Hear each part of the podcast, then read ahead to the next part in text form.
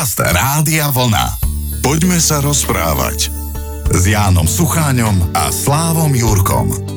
Krásny večer, milí priatelia, milí poslucháči, priatelia relácie, poďme sa rozprávať, aby som bol úplne presný, pretože práve tento program aktuálne otvárame. Už ja neviem, koľka tu jeho čas, čo nie je až také dôležité. Dôležité je, že je posledná oktobrová a to znamená, že bude venovaná vám a my vám odovzdáme takisto z našej strany absolutórium. Nás dvoch mám na mysli. Sláva Jurka a Jana Sucháňa. Pozdravujem aj ja, dobrý večer. Pekný dobrý večer, no a do konca roka sa takto budete môcť s nami podeliť o svoje dobré aj menej dobré, možno príbehy, skúsenosti, zážitky zo života, prípadne otázky, ktoré by ste chceli zodpovedať, alebo aspoň na nich dostať nejaký taký ten uh, odkaz zo strany predovšetkým Jankovej, pretože on na to odpoveda primárne, takže ešte máte takéto dve príležitosti a cez stránku Rádia Vlna sa k nám viete veľmi jednoducho dostať. www.radiovlna.sk nájdete si sekciu relácie a tam je formulár, poďme sa rozprávať a môžete nám čokoľvek napísať, tak ako to urobili aj poslucháči, ktorým dáme priestor dnes večer.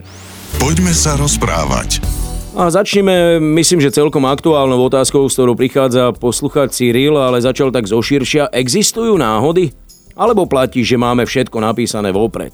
Môže byť náhoda, že hollywoodský herec v dnešnej dobe zastrelí kameramanku? Preto hovorím, že je to aktuálne, pretože e, sa to evidentne týka, alebo možno naráža Cyril práve na príbeh e, slávneho Aleka Boldvina. Je to nie tak dávno udalosť a predsa, predsa fatálna, takže malá kameramanka, zrejme aj tam on mierí osud niekde vopred spečatený, hoci mala len 42 rokov mladú rodinu. E, vždy, keď sa takéto tragédie stanú, tak si tak kladiem otázku, že tiež, že prečo, že čo je za tým, kto je za tým, ale neviem odpovedať jednoznačne, nechávam veci otvorené.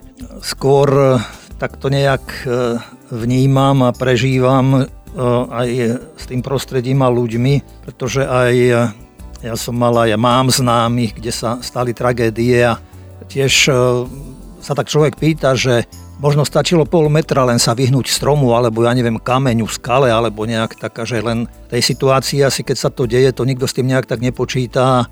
Asi to vyzerá tak, že mnohokrát ľudia nie sú v správnom čase na správnom mieste. Toto, čo spomínaš, a či čoho je plný svet, a pričom sme sa všetci asi zastavili a sme sa pýtali, že ako je to možné niečo takéto, tak e, ako aj pri mnohých iných asi, okrem iných skutočností a súvislostí zohráva dôležitú úlohu vlastne aj ľudský faktor. A ako to všetko bolo pripravené, pretože ja neviem, ako pokračuje vyšetrovanie, ako ďaleko sa ľudia dostali v tom, ale si myslím, že mnohokrát e, taká tá naša profesionalita až nás e, posunie, veď nič sa nestalo, nič sa nedeje, ideme ďalej a možno trošku viac dôslednosti a možno aj obozretnosti a opatrnosti by nechýbalo najmä v takýchto súvislostiach a pri takýchto príležitostiach. Takže bohužiaľ stalo sa, stali sa takéto veci, možno, že sa aj stanú, kedy zostaneme znovu opäť v nemom úžase stáť, ale mali by sme my ľudia popri tom všetkom naozaj, čo od nás záleží a čo my môžeme ovplyvniť, aby sme urobili čo najlepšie, ako vládzeme a vieme. Veľakrát takéto otázky prichádzajú aj nám práve na mysel, keď vidíme buď správa, alebo sme možno svetkami tragickej udalosti, kde mm, teraz len si vymyslím, padne kabinka v nejakom lyžiarskom stredisku, no. ktoré je 17 ľudí a prežije jeden. Hej, alebo auto nehoda, že vlastne, e, a vtedy si položíš tú otázku, že ja, hej, že, alebo tento jeden, že, že bolo to fakt vopred dané. Sami máme možno niekedy skúsenosť, napríklad aj na cestách, keď jazdíme, že niekedy ako povieme, že no ofov ma to minulo, alebo som sa tomu vyhol. Chvala Bohu, že sa človek vyhne, že sa to nestane, ale, ale je to naozaj možno len otázka času, alebo aj z nepozornosti, alebo aj príležitosti budúcej. A to sú pre mňa témy, hovorím, ktoré, pri ktorých skôr zmlknem a rozmýšľam a no neviem, neviem tam jednoznačný byť, pretože nechcel by som sa ani osudu dotýkať, ani náhody, sú to skutočnosti, ktoré sú, ktoré sa stávajú. Ja napríklad na cestách musím povedať, že asi od prvého auta, ktoré som mal, to už je vyše 20 rokov, e, mám vo všetkých, vlastne vždy mám tam Krištofa a hovorím si, že aj keď nevždy šoferujem ako by som mal, ale nie je to také, také spoliehanie sa, však zase on ťa neochráni, keď ty si blázon, alebo ako by som to povedal. Uh, to tiež uh, je zaujímavé, ale už možno len tá myšlienka, že človek si, ja, ja nemám, ja ne, nepoužívam nič takéto, ale možno, že už len tá myšlienka, že si to človek, ja neviem, zoženie, že to tam máš, že, že sa na to pozrieš, čo ja viem, aj to môže už byť nejakou takou príležitosťou, že človek sa tak uzoberie vnútorne a možno aj viac skoncentruje i keď popri tom samozrejme na tej ceste môže byť všeličo a môže človek aj sám stratiť nejakú tú koncentráciu, že niečo vyruší človeka, ale, ale je to dobré, že už človek aj dopredu povedzme s niečím počíta. Poďme sa rozprávať s Jánom Sucháňom a Slávom Jurkom. Ozval sa nám aj posluchač Karol, mám cez 60 rokov, teda úprimne povedané bližšie už k 70 a vidím, ako mi uniká tento svet. Nepoužívam mail, nie som na sociálnych sieťach, mám starý telefón a hoci by mi technológie pomohli, lebo deti s rodinami žijú v Anglicku, vidím na sebe, že sa už nechcem učiť. Aj ma to mrzí, ale asi je normálne, že chuť do čohokoľvek z rokmi odchádza. Ozbudím Karola, keď má toľko rokov, koľko má. Sú aj mladší, ktorým sa, ktorým sa mnohé nechce takže nie je to až také zlé. Záleží mnohé asi aj od nadstavenia človeka. Napadá mi, prichádza mi na mysel pápež František. Nie každý môže byť pápež František, ale 84-ročný chlap.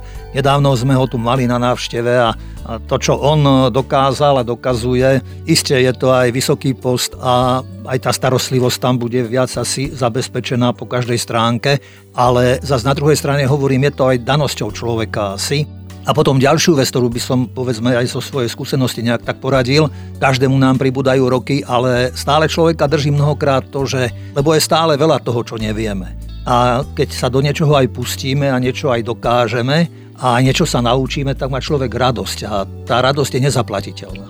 A to je skúsenosť, to je skúsenosť aj z minulosti. Hovorím, že pretože človek natoľko pokročí, nakoľko ovláda seba, aj sa mnohokrát zaprie, aj prekročí svoj vlastný tieň. Takže hovorím, Karolovi ťažko, on vie, ako je nadstavený, ako čo, čo mu robí radosť a či je to lenivosť, alebo či je to už naozaj ako daň za život, za to, čo všetko človek prežil, možno únava života a možno aj to, ak teda nemá tu pravdepodobne nikoho, Takže ak je sám tu, takže možno aj tomu nepridáva nejak tak elán, keď aj možno nie on, ale sú zasa iní možno, ktorí majú možno podobnú skúsenosť a, a to veľa robí, keď má človek blízkych ľudí okolo seba. Aj tom, tom je štart, tom je, to ja vidím aj na starších ľuďoch, že e, ako žijú pre vnúkov, pre vnúčky, ako, ako berú ich skoro ako za svoje vlastné deti a žijú pre ne. A ďalšia vec, ktorú by som ešte povedal, tam, kde si občas chodí vám zacvičiť, tak tam sú ľudia možno v moj, mojom veku a sú to ženy a staršie asi pravdepodobne aj tety a oni tam dvakrát do týždňa si prídu a pekne si cvičia a hovorím, veľa záleží od nastavenia aj samozrejme toho prostredia, v ktorom človek žije. Ak by meril k tým technológiám, e, neraz sa ja pristihnem pri takej myšlenke, že čo všetko budú musieť vedieť moje deti, keď budú dospievať, čo všetko budú oni e, nútení absolvovať, aby, aby išli z dobu, aby boli trendy. A ja viem, že e, to môže tiež vyzerať ako môj albizmus alebo moja lenivosť, ale, ale veľmi rád spomínam na to, kedy som ja toto nemusel mať. Hej, a nemuseli sme sa zapodievať tým, už máš tam konto, nemáš hento konto, zabudol si heslo, nezabudol si heslo, proste tak je toho veľa. Sa to možno aj toto na Karola tak dolieha. Hej, Isté, je, je toho veľa, istotne dneska, naozaj to je. A teda čím sme my ľudia starší, tak sa nám ťažšie k tomu nejak tak ako sa dostávame, alebo aj učíme, aj si to osvojíme. Takže istotne tu ja tiež takto určitým niekedy rozmýšľam, ale ani už potom nerozmýšľam, lebo si to neviem predstaviť, hej, že kam ako spieva si mi tento svet speje. No ja teraz to myslím v tom pozitívnom slova zmysle. Poďme sa rozprávať. Stručnú, jasnú a vystižnú otázku napísala poslucháčka Zuzana. Nie je to nič asi z jej života, skôr práve z tvojho, pretože sa zaujíma, ktorý Ježišov zázrak má pre Janka Sucháňa najsilnejší odkaz. O koľkých sa hovorí, ja neviem, takých veľkých zázrakov? Môže ich byť menej ako 20? Nemám spočítané, ale čo mi prvé napadá je to, že Ježiš v prvom rade neprišiel robiť zázraky že to nebolo pre neho prvé posolstvo a prvý odkaz. Iste videl ľudskú biedu, mal rád ľudí a mal dosť energie a síl v sebe, aby, aby tým ľuďom pomohol ale do, zároveň aj dodával pri konaní tých zázrakov, keď, lebo to je veľmi jednoduché v tom, že sa človek spolahne. Hej, že mám tu lekára, mám tu Ježiša, mám tu chlebodárcu, nech sa postará, nech urobí. Hej? A ja budem čakať so založenými rukami. V našom prípade mnohokrát budem sa modliť, aby sa to stalo, aby to bolo takto zariadené, ako si to ja prajem. Ale na druhej strane Kristus hovorieval, že e, pre tvrdosť vášho srdca robím tieto veci a nečudujte sa a neobdivujte ma toľko, budete konať také veci, ako konám ja. Ak by som predsa len mal nejaký taký ten zázrak e, spomenúť, alebo a to ani, tak asi ani nie je celkom zázrak, ale je to skôr tá veľkorysosť lásky, pretože celý ten Ježišov príbeh smeroval vlastne k tomuto, k podstate lásky. A čo mňa oslovovalo a oslovuje je vždy napríklad e, návrat márnotratného syna, kedy človek v tom e, prvom prípade, aby si konal dobre, tak si sa rozhodol, zobral si si, čo je tvoje, odišiel si a bolí ma to síce, ale neurobím, čo s tým urobím. Môžem naozaj na tvoj návrat len čakať. Čo ma pritom ale viacej ešte potom nejak tak zaujíma je práve ten postoj toho domáceho syna, ktorý zostal doma, ktorý sa tváril, že všetky, plní všetky svoje povinnosti a, a všetko dobre robí a takto sa chce aj zavďačiť, odďačiť otcovi a potom je smutný a sklamaný, keď tomuto márnotratnému synovi otec chystá hostinu tam ten syn sa prejaví ako nezrelý, ten nedo, ako nezrelý, nedospelý, ten, čo zostal doma. Otec, celý život ti slúžim a ty si pre mňa nikdy nič neurobil. A teraz, keď sa vracia tento tvoj syn, ktorý ti prehajdákal majetok, tak ty mu chystáš hostinu že aj tu je to smerovanie k tomu, že, že Kristus viedol tých poslucháčov k slobode a zodpovednosti a k dospelosti v prvom rade, k dospelosti, slobode a zodpovednosti. A to nájdeme všade vlastne. Hej. Nedávno sme čítali, mm, že to bolo vlastne túto nedelu, že choď, tvoja viera ťa uzdravila. Tvoja viera ťa zachránila. Hej. Že, že Kristus ako keby mnohé veci posúval na toho človeka. Že nečakajte len odo mňa, ale aj vy urobte niečo preto. Buďte pripravení preto. Majte priestor preto, že keď príde nová výzva, alebo zmobilizujte sa. Možno aj ako k tomu Karolovi, hej, že ako odkaz, že, že možno treba, nevždy využijeme teda tie danosti, tie schopnosti, ktoré máme. A aj v dnešnej dobe sa dejú zázraky aj keď nehovorím na prvoplánovo, ako si to ja predstavujem, ale je veľa ľudí, ktorí sa rodia do nového človeka práve cez situácie, ktoré prežívajú a niekedy tie situácie nie sú ľahké. A práve na Kristovi je to príznačné a typické, že nevyhol sa ani bolesti, ani utrpeniu, ani krížu a že práve ale cez toto dokázal dorásť do Božieho, do Božieho syna, Božieho človeka. Že cez toto všetko prešiel. Bol verný verný životu a tým výzvam, ktoré život jemu prinášal. Poďme sa rozprávať s Jánom Sucháňom a Slávom Jurkom.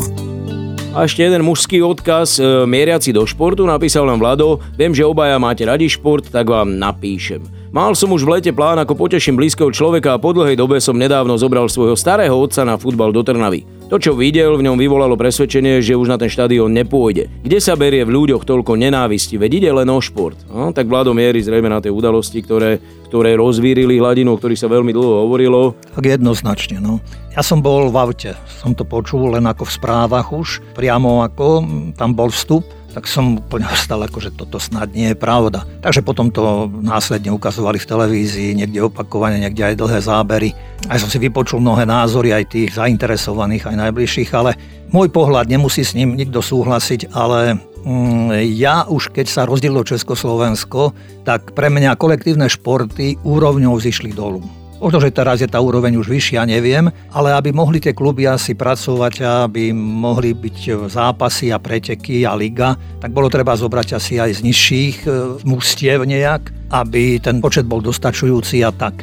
A už tedy si pamätám, že napríklad slovo derby Bratislava Trnava alebo Trnava Slovan sa mi stalo také ako trošku vyťahané za uši, že pre mňa ten názov derby znamenalo niečo, niečo kvalitné, nejaká kvalitná hra. A toto sa mi zdalo trošku také, že ja by som najskôr budoval naozaj ten šport, aby išlo o kvalitu. A potom robíme všetko okolo ostatné, divákov a, a všetko, vieš. Ale odbočím trošku. Nedávno som pozeral zápas Španielsko-Francúzsko u tých Španielov, ako v tej lopte, keby bol akoby magnet a aj oni na kopačkách, ako keby mali, alebo na kopačkách mali ten magnet, oni s tou loptou tak pracovali, že im, im, oni ako tú loptu držali vlastne akoby na, na nohách. A predtým som kde si počul alebo čítal, že do 15 rokov sa títo chlapci, keď trénujú, tak len hrajú s loptou A tam to vidieť, ten, hej, ten spôsob, to, ten dotyk, nech mi odpustia všetci slovenskí futbalisti, ale keď človek sleduje aj tie prihrávky niekedy, tak oni majú s tým stále čo robiť. Hej, tam lopta odskakuje všeli, ako nehovorím, že všetci, ale to chcem povedať, že v prvom rade je dôležitá kvalita a nie my sme z toho urobili, vrátim to k tomu, že aj tie prvé zápasy, čo boli po rozdelení republiky, akože derby, úžasné. A už vtedy, že policia tam bude a neviem, ťažkohodenci a Veď toto, toto sa dalo čakať. Ja by som povedal aj to nedelné popoludnie či podvečer Trnave, kde hrali spolu so Slovanom, že tu všetko ostatné bolo zaujímavé, je, alebo je zaujímavé, ale aby aj e, poriadok, organizácia, ja viem, že dlho štadióny boli zatvorené, že možno aj v Trnave chceli mať plný dom a že pozabudlo sa aj na niečo, čo by malo byť normálne a najmä o to viac, že je pandémia. Takže tu hovorím ťažko. Tu, niekedy som mal z toho pocit, alebo mám niekedy z toho pocit, ako keby to aj niekomu vyhovovalo, ako keby to aj chcel niekto akoby pripraviť trošku tak, že a, aby to skončilo tak, ako to skončilo, kontumačne. Hej. Ja osobne by som bol za to, aby keď hovoríme o športe, všetko ostatné nech ide nabok, aj diváci v tomto prípade. Nie sa vyhovára, že my hráme pre fanúšikov, to je normálne. Ale, ale keď ide o body, tak férovo by to malo byť. Poďme, odohrajme zápas a ukáže sa kvalita.